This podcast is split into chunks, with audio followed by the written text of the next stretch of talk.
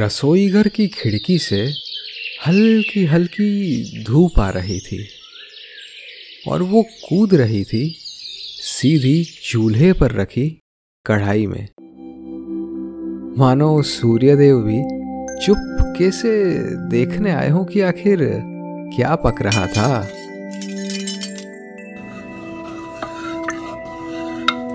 सत्तर साल के मोहन मिश्रा राजगिरे का शीरा बना रहे थे। स्टील के गोल डिब्बे से उन्होंने चम्मच भर चीनी निकाली और कढ़ाई में उड़ेल दी। धूप की किरणें जब चीनी के उन सफेद दानों से टकराई तब लगा मानो मिश्रा जी ने उनके मिश्रण में असली हीरे छिड़क दिए हो।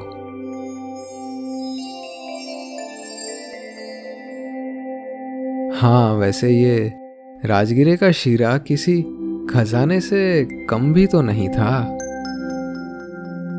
इससे जुड़ी थी कई बेहद कीमती यादें। मोहन की पत्नी मीरा मिश्रा की यादें। मीरा बाहर हॉल में ही बैठी थी, अपने सफेद बिखरे हुए बाल लिए और बिखरी हुई कुछ यादें लिए। वो दीवार पर लगे शीशे को ऐसे घूर रही थी जैसे किसी अजनबी को देख रही हो। इस घर की दीवारों में जितनी ईंटें थी, शायद उतनी ही इन दीवारों पर फोटो फ्रेम्स, फोटोज कॉलेज के दिनों से लेकर मीरा मोहन की शादी की पचासवीं सालगिरह तक के। फोटोज मोहन के बेल बॉटम्स से लेकर कॉर्डरॉय पैंट तक के। फोटोज मीरा के साधना कट वाले फेज से लेकर बॉयकट बाल वाले फेज तक के। जब शीरे की खुशबू रसोई से बहती हुई हॉल तक पहुंची तब मीरा की आंखें चमक उठी। कुछ ही मिनट में मोहन दो कटोरियों में शीरा ले आए। मीरा उन्हें देखकर थोड़ा सहम गई, लेकिन मोहन ने हंसते हुए उनसे कहा, मीरा जी, मुझे घूरती ही रहोगी या अपनी फेवरेट डिश का स्वाद भी लोगी?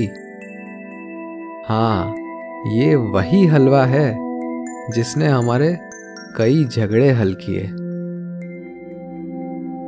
मीरा फौरन एक बच्ची की तरह हलवे पर टूट पड़ी। फिर मीरा की कुर्सी के पीछे खड़े होकर मोहन ने उनके सफेद बाल संवारे और एक छोटू सी चोटी बांध दी। शीरा खाने के बाद मोहन ने टीवी चलाया, जिसमें उनकी शादी का वीडियो पॉज करके रखा हुआ था।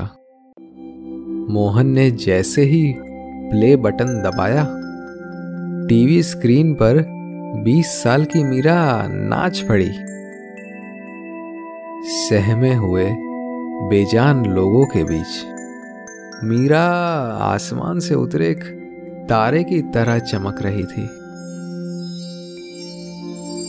नाचते नाचते वो मोहन को भी खींच कर ले आई।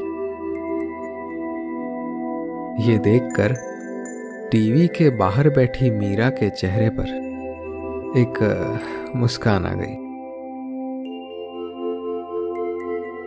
और बगल में बैठे मोहन की आंखों से आंसू का एक कतरा बह गया। मोहन मीरा को देखकर मुस्कुराए। उन्हें पगली कहकर मोहन उठे और दवाई और पानी लेने फिर से रसोई की तरफ गए। सुनने वालों, ये वो जगह थी जहां मोहन मीरा की भक्ति में थे।